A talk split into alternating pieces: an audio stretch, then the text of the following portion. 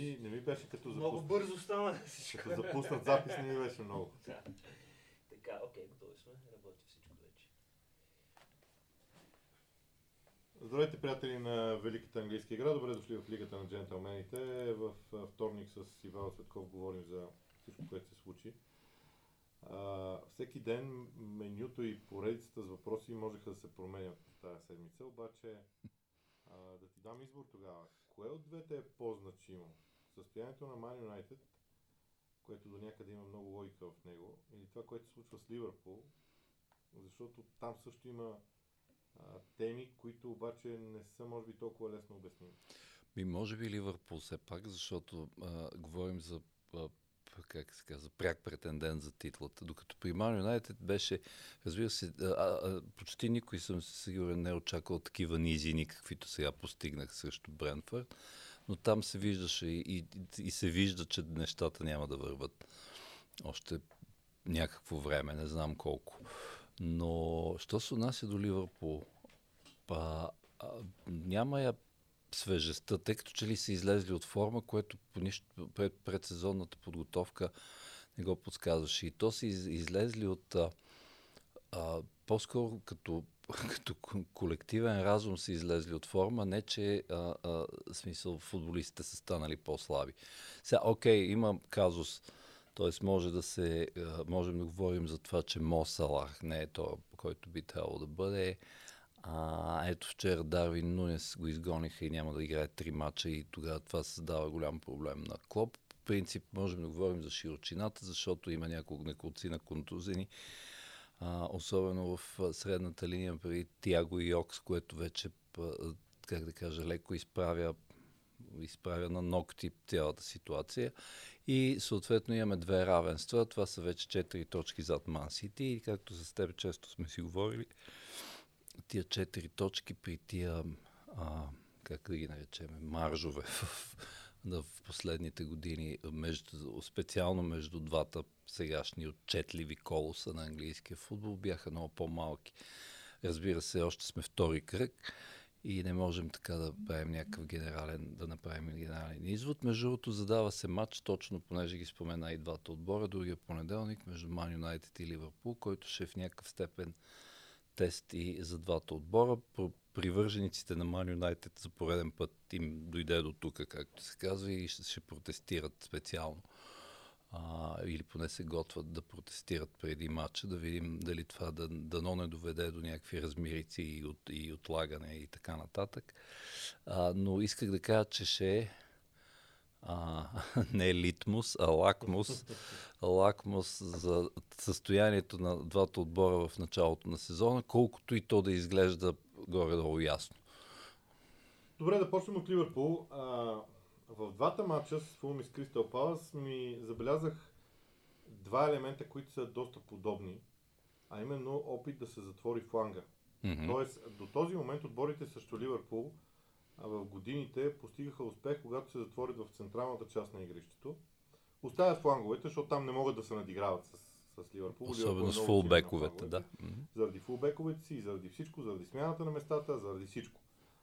Това, което обаче Фулм направи, а, е да се стреми, той изисква страшно много енергия, да се стреми винаги на фланговете да има един човек повече от играчите на Ливърпул. В раз, раз да. как се казва, раз, разкрит строй, и, един вид в Да, а, почти също направи Кристал Палас. Така че ми е интересно дали ще видим такава рецепта. От друга страна ми се струва, че наличието на Дарвин Нунес, който отваря допълнителна опция за типичния централен mm-hmm. нападател, обаче кара играчите на Ливърпул по-често да центрират към него едно такова, едни такива дълги, високи топки, които са малко предвидими в един момент. Ако си спомня, само да те да, допълна, да. Едно, едно от суперсилните качества беше, когато фулбековете правят така скосено, скъсено центриране. Тоест, влизайки леко навътре и съответно скъсявайки ъгъла на центриране. Нещо, което сега като че ли е изчезнало. Сега, а, понеже говорим общо за Ливърпул, тук и за тренд трябва да се каже, че, например, вчера въобще не му, сякаш не му си играеше въобще в този матч.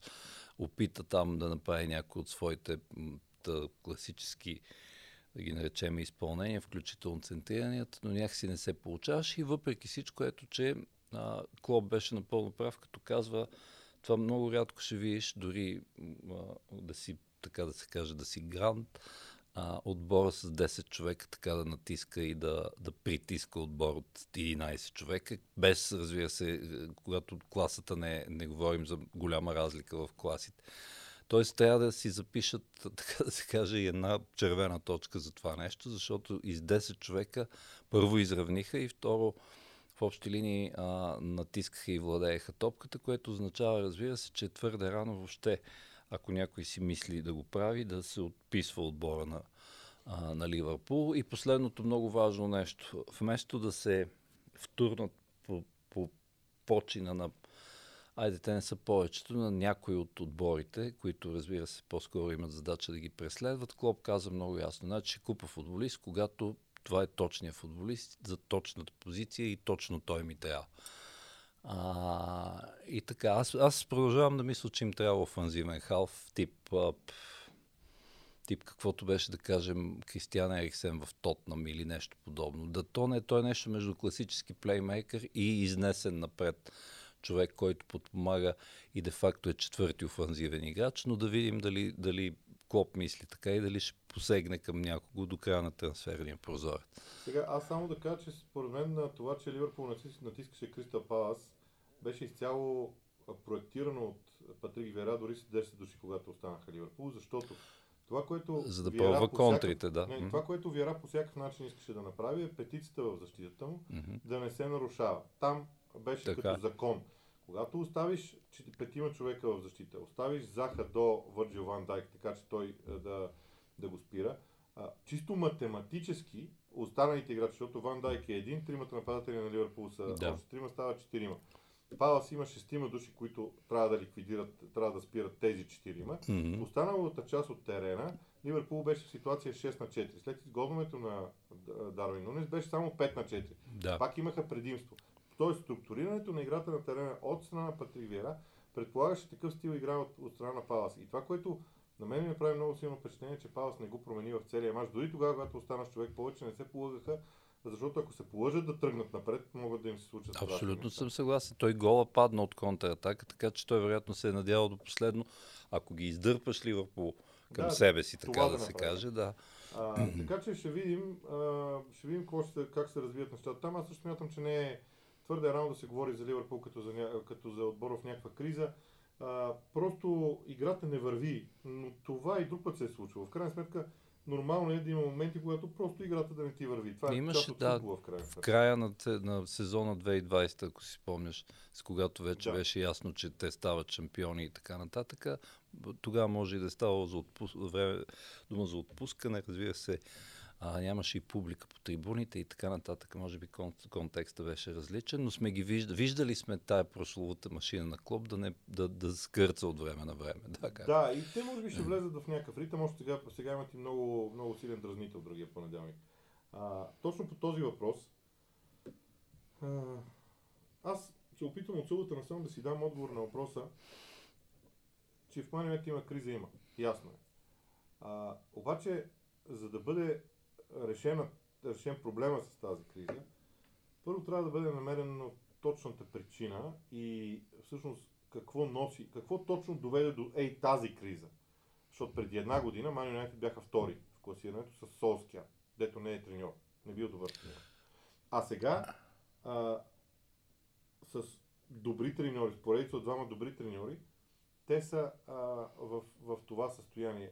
А, въпросът е, имаме ли ясен отговор за центъра на тази криза, за, за същината на тази криза. Значи те дори като бяха втори, защото и с Мориньо веднъж бяха втори, а, а това е леко риторичен въпрос. Ти някога имаше ли чувството, че това са Ман Юнайтед, които ще изпомачкат всичко и всъщност ще се върнат там, където те смятат, че има място? И отговорът според мен е не. Напротив, тук ще изненадам. Аз в миналото лято с Солскияр смятах, че това е отбор, който може да влезе много и да атакуват. С едно изключение – да не подновяват договора на Солскияр, а тогава да вземат човека, наречен Тенхак. Защото а, те закъсняха с една година, тази една година Точно, промени да. много mm-hmm. неща. Тази една година ги накара да вземат Кристиано Роналдо. Тази една година направи така, че Погба да бъде сянка на това, което mm-hmm. е. Тоест, случиха се, онази инерция, там беше, имаше някаква инерция, която тръгна и беше пропусната. Беше пропуснат ключови момент.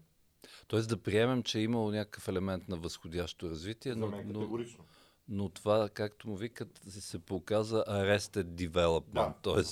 спря, разпряно развитие. Да. Да. Да. А, та, а, значи аз в събота минах през няколко е, емоции. Първо ми беше смешно, след края на първото полувреме. Ама не е такова злорадо, ами просто, просто всички трябва да си признаем, че когато някой голям отбор пада или се излага по този начин, всъщност е забавно, стига да не си му фен, разбира се. А, после взе да ми става тъжно, защото си давам сметка какво значи за английския футбол какъв бранд е и за, какво, и за кой отбор говориме всъщност през цялото време. И аз, моето усещане е, че никой в клуба и по начина, дет се вика по езика на тялото на Тенхак, а, никой в клуба не може да, да, да, ако ги питаш един по един това, което мен ме питаш, не мога, вероятно не мога да даде а, кратък и ясен отговор а, как, каква е причината това да се случва. Те със сигурност са някакви кумулативни, например. А, част, от, аз на първо място винаги ще слагам трансферната политика и тук не говоря за Роналдо, а говоря за от няколко треньора насам. Между другото, само че за съжаление забравих кой е. Май Невил, и Карагър го бяха направили. Или пък бяха някои от други от още един от Man United, няма значение. По телевизията, видях таблицата само. Бяха разделили трансферите от Сър Алекс насам, значи това вече колко са? 9 години, на три категории. Такива, те му викат грин, т.е. такива, които ги одобряваме със сигурност, едни средна хубост, няколко човека и един огромен списък с провали, да ги наречем. И в тези горе, така наречените грин, имаше само, бяха поставили само двама футболисти. Не знам, разбира се, повечето хора може и да не се съгласат, но за мен е показателно. Единият е, беше Златан Ибрахимович, другия беше Бруно Фернандеш, въпреки напоследък и неговата лоша форма. Тоест, а, а, дори да имаме а, Мегдан за спорове с въпросните Мгм. специалисти, а, това е още едно. Съотношението е Съотношението горе-долу е такова на успешни към спрямо неуспешни трансфери. А, и, и това, е, това е според мен, а защото от лоша трансферна политика и разпарчетосана по-скоро такава на парче а, за, през няколко треньора, се стига и до тая липса на кохезия вътре в отбора, за да се стигне, т.е. За, за да го повечето хора да си говорят за ама те тия са милионери, един по един, като ги вземеш, не са лоши футболисти, ама не са отбор. Е, това е, според мен, цялата работа. На мен ми струва, че а, в United е много размита отговорността. Тоест, какво искам да кажа? Във всеки един друг клуб, Мгм. а, и дори аз ще спомена сега Челси, защото това лято Челси ми изглеждаше най-хаотичния клуб, Да. но там има много, но дори там има много ясно поета отговорност от страна на собственик, който казва, окей, това лято аз се занимавам с трансферите, аз се занимавам с тия сделки, поемам отговорността, ще си намеря в последствие човек, окей, един-двама може би ще му откажат, но той ще си намери човек. Но там има много ясна отговорност, кой се занимава с това нещо. В Man United, а, първо не е ясно кой отговаря за това нещо Мгм. в самия клуб, второ не е ясно а, какво е влиянието на менеджера върху подобни сделки. Дали менеджера казва, не, този трябва да го вземем задължително. Е, ако съдим по а, Лисандро, примерно, със сигурност той е казал, защото му, е бил, му беше треньор до вчера. И пак му е. А, но само тук ще вметна Да, да. само нещо. Значи, според мен, ето, понеже говорим за трансфери, Man United, докато другите отбори вършиха, така да се каже, работа, другите големи имена, имам предвид грандове, Man United два месеца чакат и се чудят какво ще стане с Френки Де Йонг, вместо да, и те да вършат останалата работа. Имат цяла такава теория.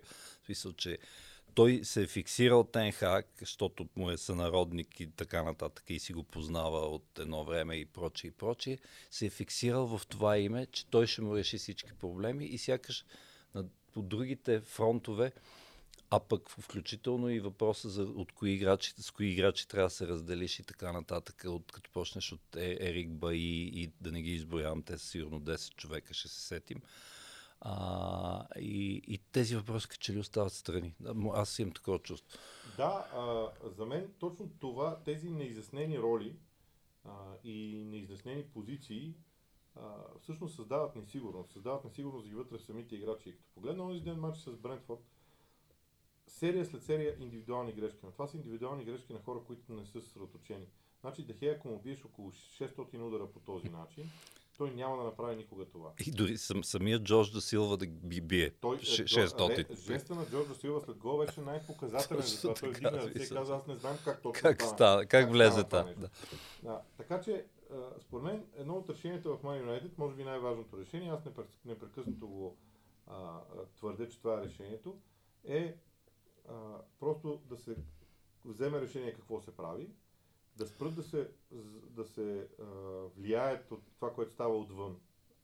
Дето вика да се капсулират по някакъв начин и да решат какво ще правят напред. И вместо да разширяват да, да, по хоризонтала отговорността, строейки нови бордове, консултативни, включително с техния господ сър Алекс Фъргюсън, предполагам, че това имаш предвид, Да, да. да просто- кажат, Тен, Ерик Тенхак, ти си човек, ето ти цялата отговорност, оправи се. Ако не става, след Си- 6 си носиш месеца ще си сходиш. и Да, да. А, а, винаги съм бил привърженик на идеята, че управленските процеси, защото това всъщност е една, по, по своята същност това е една управленска криза, тя Мгм. трябва да бъде решавана с законите на управленските а, решения. По теория на управлението, да. И, М. и упростяването понякога е най-лесното нещо да започнеш от някъде. А започнеш ли от някъде, те след това самите събития ще те водят напред, но ми се струва, че не това е модела към който Манчестър Юнайтед тръгва и а, ще видим докъде, ще го, докъде ще го докара. Сега, а, Как? Моля те, не можем това. Не мо- смисъл, гол- най-голямото съм. И най-забавното нещо, което аз съм гледал от все едно от години по ама аз телевизията. откъде да тръгна, защото Отзад, от след последния съдийски сигнал Добре. на обратно. Добре, а, то е ясно. Въпросът е, че извинявам се, обаче а, аз не знам по етикет. Чиста теория. Ако някой с някого се здрависва, трябва ли да го гледа в очите? По принцип говоря. Според мен е както си прецени. Обаче те, а, смисъл напрежението беше до такава степен беше ескалирало, че а, от една страна, нали, най-забавното е както виждаш Сега ти... ние говорим за Челси и Тотнам, нали? Да, не се... да, да, да. Малко. И за Тухел и Конте, Да, да. съответно. И Гледаш някакви хора, някакви хора, които са на топ позиция в професията си, в световен мащаб. Предполага се зрели хора, изградени вече като личности и такова.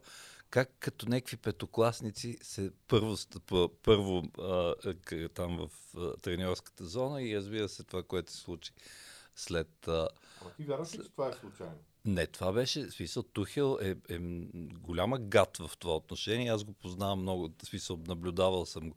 Не, че Конте е много цвета и той за мирисане, но истината е, че като казвам голяма гад, мисля, че се надявам, че се разбира шеговитата Да, стойност, смисъл за характера му. И той си е казал, аз е, сега ще ти покажа аз на тебе. И затова му задържа ръката всъщност и си намира повод да, да довърши скандал. И то с риск, разбира се, да не, сега няма да води отбора срещу Лиц, например, а, както и Конте за един матч. Но мисълта ми е, че а, знаеш какво си мислих? Първо, та цялата случка а, не, леко не е удобно да обсъждаме в предаване, което се казва Лигата на джентълмените. И въпреки, че е много смешна. То е всъщност, А. то е всъщност а, това, това е много... а, а, Извинявай, ще прекъсвам. Това да обсъдим какво се прави при, здрави, при здрависване между двама души на толкова висока позиция, всъщност е баш джентълменски спор. Ами не, сега ако съвсем го задълбаем в етикета, Тухел има някакво основание, защото другото е неуважение. Но от друга страна е вид неуважение, малко неуважение. Но от друга страна, много, смисъл в 90% от случаите а, а, здрависването между треньорите е абсолютно формално и набързо и той и без това повечето се здрави с още няколко човека от щаба и така нататък. И айде довиждане. Смисъл няма време да се мисли за етикет. Тъй в този смисъл, според мен, Конте не искаше да продължава скандала, просто не го е погледнал в очите и, и тръгнал да си ходи. Съответно, Тухел не го пуска. Но какво друго се сетих, че може, представи си колко по-забавно би било, ако въведат такова като, а, както е абсолютна традиция и направо си е задължително в преди мачовете на пресконференцията в професионалния бокс двамата да се сбият, макар и леко на ушки. Е така могат да ги правят пресконференциите и в Премьер Лиг, ще е много забавно. А, аз а, съм на мнение, че Конте направи а, целенасочена провокация към Челси, а, защото според мен Конте нямаше друг избор, по който отбора му да, да се върне да се в този матч. матча. Да. Бяха а, чисто спортно. Освен ако не, не изнерви Да, ситуацията. бяха много далеч напред Челси. От своя страна Челси не се възползва да си реализира а, те не са чисти възможности. А, те са, те, са така, наистина възможности някакви, така, но не са чисти положения. Но Така. мен ми струва, че Конте го направи съвсем целенасочено, а, защото това беше начинът да а, извадиш този добре функциониращ отбор на Челси от а, равновесие. Това е моята теория. Това се... Нямам никакви доказателства. Има два ключови момента, които са свързани с, е с. Кай Хаверц. А, така наречения фал на Бентанкур срещу Кай Хаверц, който обаче е, а, според мен е доведе до втори ключов момент, именно а, големия пропуск на Кай Хаверц, който решаваше матча. А, и това трябва да се от, от, отбележи. Сега, аз като фен на Челси бързам да кажа, че не споделям крайната позиция към съдята Антони Тейлър, която по принцип и за който съдя а, в нашия клуб се говори от дълги години, още от Му- второто, второто пребиваване на Мауриньо и така нататък, че бил предубеден спрямо Челси специално. А, но истината според мен е, че той а, както и самия Тухел каза. Айде сега, Тухел малко пресили нещата, защото каза и двата гола не трябваше да бъдат признати по най-различни причини. А, а, и затова аз ти предлагам така, понеже аз ще стана твърде емоционален, защото смятам, че Челси абсолютно заслужаваха да не губят нищо от този матч, нито и двете точки съответно Игрово. игрово. А, ако искаш, ако въобще ще го коментираме, за, айде, защото аз съм пристрастен, кажи ти за спорните Не, отсъждания. Значи, мо- моето мнение е категорично. Значи, при първия гол на Тотнам не може да има засада. Има няколко Точно такива така, да. примера М, в аз така мисля, да. английския футбол, при които когато има защита за играч, който е на линията на удара, защитник, на линията на удара, да. и зад него е нападател, Нападателя. това не се счита за пречене на вратаря, за влияние на вратаря и така нататък. А, защото защитаващия футболист е там. И така това че да кажем, че това се промени, защото имаше един период, в Имаше който един, е, но- го имаше но това нещо. Две години насам не е така, Да. защото, примерно, давам матч Арсенал Ман Юнайтед миналия сезон на Емирец, имаше абсолютно същия Мгм. случай и, и тогава беше обяснено чудесно от съдиите. А, това, дали едно нещо е фал или не е фал, го решава наистина съдията с тази чисто субективна а, преценка. Там има едно малко докосване от топката, колко е малко, колко е голямо, е абсолютно Да. субективно. Има едно нещо за мен в целия матч, който си заслужава да се Дърпането за косата. Това е дърпането за косата, защото такъв прецедент аз не си спомням. Тоест, Специално точно по този начин. Всякакви събаряния сме виждали. Да, имаше а, там на Фелени гендозиени неща а, с косата. Да, да, Но да. те са по друг начин някакси се вързват. И именно поради тази причина мога да кажа, че а, това е единственото нещо, което е за мен е необяснимо. И тук аз мога да кажа, че клоня, клоня към а, варианта червен картон. Ще кажа защо. А, защото Ромеро има Мгм. история с Хаверц малко по-рано в матча. Точно така, да. И Това то бая е- история, И, да. и това е да, история, да. да. Така че това е единственото. Иначе всички останали неща, кое, които съдията взе, те могат да бъдат обяснени чрез правилник. Един няма да е съгласен, друг ще е съгласен. Един ще изтъкне един аргумент, друг друг аргумент. Аз съм говорил с, включително и с а, хора от съдийството, които казват същото нещо. Това е единственото, единственото положение, А и още нещо трябва да бъде добавим. по някакъв начин. и Точно сложно така. тълкувано. Да добавим още нещо, че а, това, че фала влияе на, а, по някакъв начин в полза на Тотнам за гола, според мен е, и това е доста хлабаво правило. А, имам предвид, че а, смисъл ще, ще се свири, т.е. ще, ще върнем играта, само ако не, защитата не е имала а, време да се подреди. А, обаче гола става примерно 40 секунди след това. Така И е. това според мен трябва да се разглежда като отделни ситуации. Тоест не можеш фал преди 40 секунди да кажеш, че Абсолютно. той е довел до гола. Абсолютно. Въпросът е, че ние трябва и друго да разсъждаваме и аз призовавам зрителите да разсъждават последния начин. Не да разсъждаваме на нас как ни се вижда дадено положение, а какво е то според правилата. Защото съдиите, Добри или лоши. добри да. или лоши, те свират според тези правила. Защото ако някой от тях си позволи да свири така както му- се иска, той ще изчезне от съдийството в рамките на две седмици.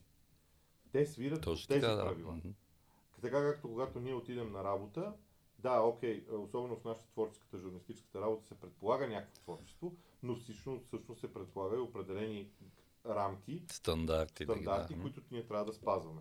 Така че аз никога не, по тази причина не обвинявам съдиите.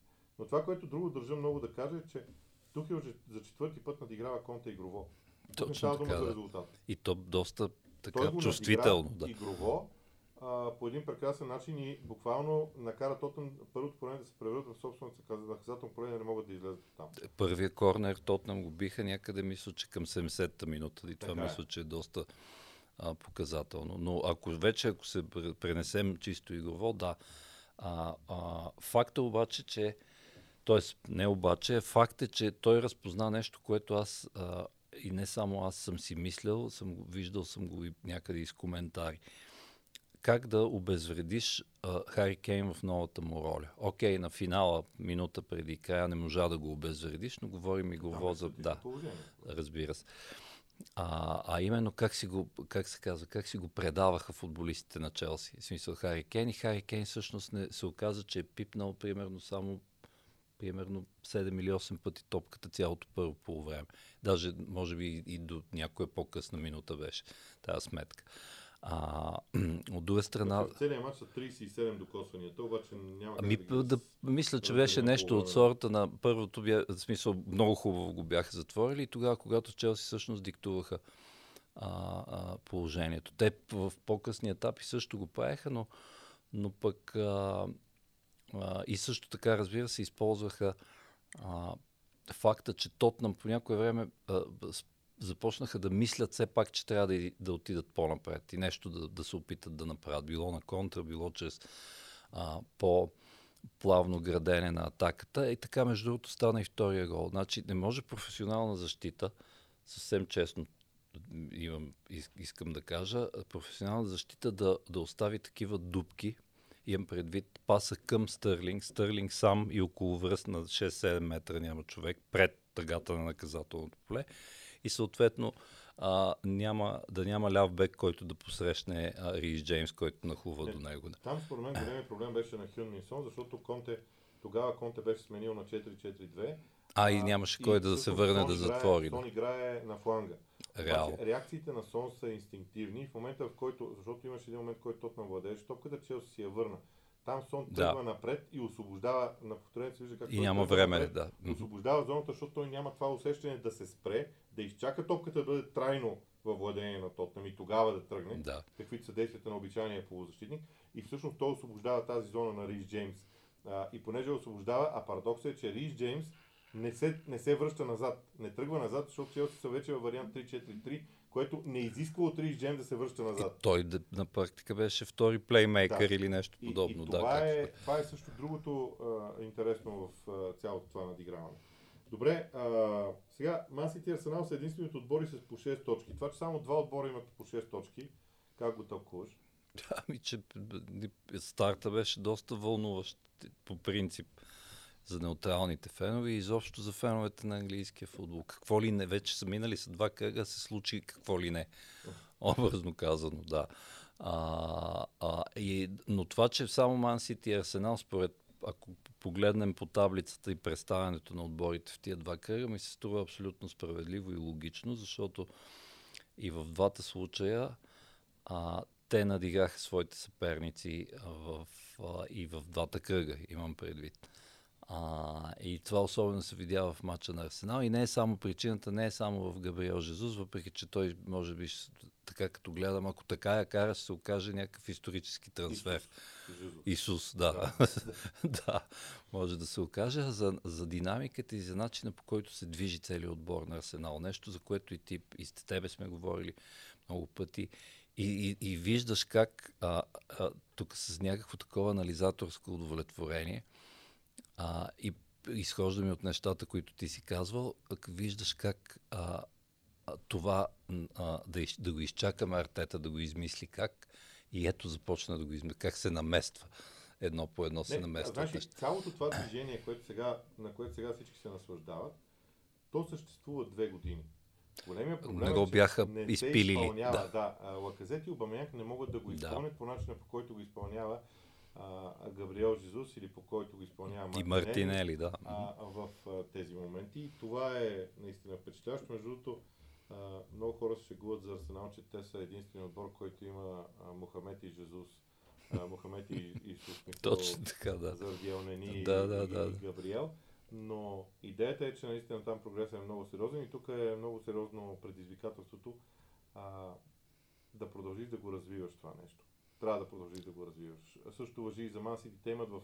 Мансити има в ръцете си огромно бижу в лицето на Холанд и, и много силни хора около него. Обаче ти не можеш да спреш. Трябва да продължиш да, да, да вървиш, да, да, Да, ги правиш точно по-силни, така, по-силни. да, И това да. въжи и за двата отбора. Да, и това, че Холанд не е вкарал на всъщност, и той беше с много малко докосвания, забравих колко, всъщност не означава нищо. Да, защото, защото ти виждаш всички, които нахлу, включително новия капитан, те току-що си го избраха с гласуване Илкай Гюндуан и така нататък. И там как виждаш как нещата работят с, без, някой път единия ще има ден, друг път друг, път друг и прочие и прочие. А, но, но понеже говорим за лидери в класирането, аз последно ще кажа за Арсенал, че бях изключително впечатлен как дори когато има у, у, такива моментни сривове, т.е. Лестър се опитват да се върнат а, в матча, верно с един малко късметлийски гол на Джеймс Мадисън, няма значение. Мисълта ми е, че а, вече говорим и за характер и за контрол на, на матча.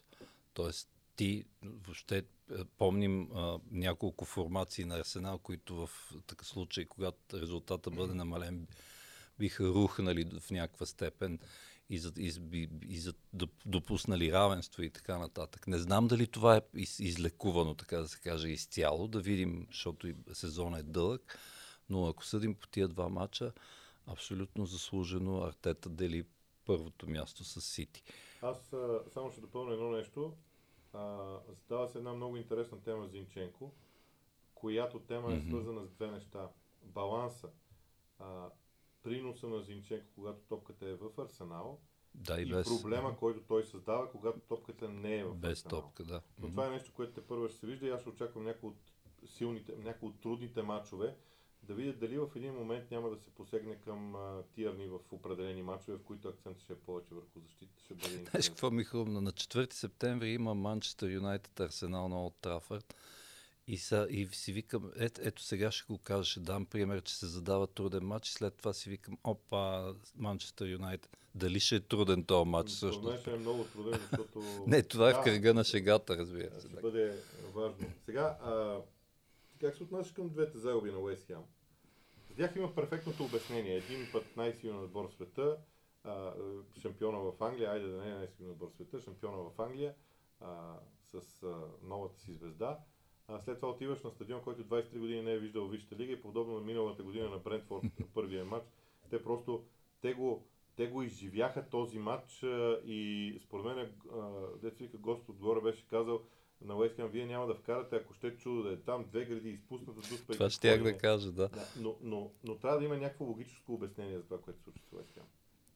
Те са две гради, па спасявания на Хендерсън имаше отделно, пък освен дуспата, да се стигне до момента, в който Дин Хендерсън да, да го, хората да го сравняват след това с Дехе и да викате те защо го, това момче защо го освободиха всъщност. Но първо духа на Форест, а, а може би още там не, не, се, не е избистрена много концепцията, но това е при, при, при положение, че вече водиш да, даже не знам днеска, още докато си говорим, дали не са направили 16-ти трансфер, а, защото те са един след друг. Човек, даже аз си ги бях записал, а, защото, но си забравих лището, защото аз не, не можах да ги запомня Не, всичките. не става, тефтер да, да е тефтер, да. Но духа на Форест, който беше проявен, въпреки това, че, грубо казано, тия повечето с 6 или 7 човека не се познават на практика. А, още повече да припомним, че и пет, пет, пет, петима от, от този отбор, който се надигна от нищото, когато дойде Стив Купър, за да спечели промоция, и които бяха под найем, вече ги няма. Тоест това си е, е плюс вратара Брайс Сама, значи 6 човека у- титуляри от миналия сезон ги няма и този отбор трябва да се пре, преинсталира, така да се каже. А, иначе тук не можем да изключим ролята на късмета, защото всичко това, което им се случи на, на Уест Хам, а, можем да кажем, че те направиха достатъчно, за да се спечелят поне точка на Сити Гаунд, обаче просто късмета наистина не беше с тях. Може би има някаква, някаква божествена намеса, защото Форест а, тали, традиционно и те някогашен велик, даже бих казал, бранд при Брайан Клъв а, и лице на английския футбол, дълго време, наистина твърде дълго време а, ги нямаше. И аз, понеже ги следа, аз имам някаква слабост към тях, както знаеш, ги следа. Те мъките наистина бяха дълги и не се виждаше от никъде. И при предишните собственици и така нататък ние не се виждаше откъде ще дойде тази надежда, но ето, че, а, че нещата се подреждат. Тук само ще кажа, че обаче, че имат гостуване на Арсенал и след това имат матчове с Сити и забравих кой, но беше много труден също. Някой от, от топ 6 мисля, че беше още. Но няма значение, това в случая не е толкова важно. Тоест имат три много тежки матча преди да приемат Борнмат. Тоест тази победа някакси им беше, де да знам, като жизнено важна, защото а, а, не изглежда колкото и, и да, да ги хвалим, че са активни а, и, и че имат вече някаква структура, а в крайна сметка а, едва ли ще вземат от следващите три мача нещо. гости на Евертън, домакини на Тотнам. А, Тотнам, ето, и точно така. Сити. И Сити, да, Да. точно така. А, добре, има четири отбора. Сега, понеже този сезон я коментирах, а, този кръг коментирах мачове на запис също някои, които на мен ми сториха много интересни. Саутхемптън, Лидс и Брайтън, Нюкасъл. Формално Мгм. две равенства, но на мен ми се струва, че тези четири отбора преживяват а, така много ключови моменти. А, и около Рал Хазенхютъл много неща се завъртяха, около променената игра на Лидс. Струва ми се, че по някакъв начин трябва да им обърнем внимание ти докъде си с изводите за тях, защото рано е, абсолютно съм наясно, че е рано, но там ми струва, че се случва нещо, което може би трябва да подхванем още от сега. Много бързо ще кажа. Значи, най-важното, което поне аз видях от Брайтън Нюкасъл е, че Нюка... въобще не се разбра кой е най-богатия клуб, поне на хартия в света и, кой е а, отбор, който е построен, както се казва, с а, е тия две мазолести ръце от Греъм Потър. да. А при, и то при положение, че току-що този отбор, имам предвид Брайтън, разбира се, е загубил, т.е. са отпътували две от най- две ярките му звезди, имам предвид Кукурела и Бисума. А, та, най-важното, което ми се видя е, че а, и това е, това е страхотен комплимент за Брайтън, който напълно заслужен и с това, което направиха с Юнайтед, но Брайтън и Нюкасъл изглеждаха като отбори от една черга. Въпреки, че едните похарчиха зимата там колко беше 80 милиона и така нататък, 90 даже. И най-вероятно ще похарчат, макар и по-плавно, отколкото очаквахме, ще похарчат още някакви стотици за напред. А, това ми се струва огромно постижение на Греъм Потър, освен самия бранда, т.е. вида футбол, който, който той изповядва и, и който е успял някакси много ясно да го обясни какво иска от целия отбор, как да се движи, как да пресира и прочие. А, що се нас Саутхамптън Лидс, там е най-важният извод според мен е, че Саутхамптън показаха изключителен дух и характер, какъвто също Тотнам, разбира се, ня... Тоест, не знам дали се разбира, но се видя само в първите 20 на минути. И какво имам предвид? Понеже ние, включително ние с теб, а, предрекохме, че те могат да имат проблеми и даже а, да предположихме, че могат да се подредят в изпадащите и така нататък. Та най-важният извод от Саутхамптън Лидс е как те си изтръгнаха равенството благодарение на този дух. Може би не толкова на качество, колкото на духа. Да, а, аз бих добавил нещо за. А, за мен а, промяната в а, спрямо Биелса а, е, ми е интересна не за друго, защото ако, ако човек си постави за цел да подреди принципите, да, да подреди какво иска Лийц да постигне на терена при Биелса и сега при Джеси Марш, Така. те искат едно и също нещо. Само, че искат да са агресивни без топка, Мгм. да са противниковата половина и така нататък. Само, че принципите, с които го постигат, треньорските Мгм. принципи, с които го постигат, са безкрайно различни. Безкрайно различни. И всъщност разликата е точно това, че този лид на Джеси Марш е много по по-консервативен, много по-пестелив в движенията на играчите в сравнение с онзи Лиц, който беше на Биелс. И ми е страшно интересно този целият процес всъщност докъде ще Знаеш на какво ми сега ми хрумна една аналогия? Лиц на Биелс приличаше на половец, който страшно пляска. Сещаш ли се и дига страшни пръски и такова, Да. докато се движи. Докато а, на Джеси, най-важното е другото, да, да имаш да, плавните Джеси движения. Марш, да, някакси смисъл по, една идея по-плавно се случват неща. Ще видим, ще видим докъде ще стигнат нещата. Добре, а, до тук тази седмица тогава. Дами и господа, с това приключваме. Естествено, през цялата седмица може да очаквате нашите предавания и естествено предстои ни такъв уикенд, че другия вторник, а, когато ще говорим пак, а, ще е след матча между Man United и Ливърпул. Все ще има за какво да говорим, както се казва и след този матч. От нас довиждане и приятни часове с великата английска игра. Стоп на тази камера.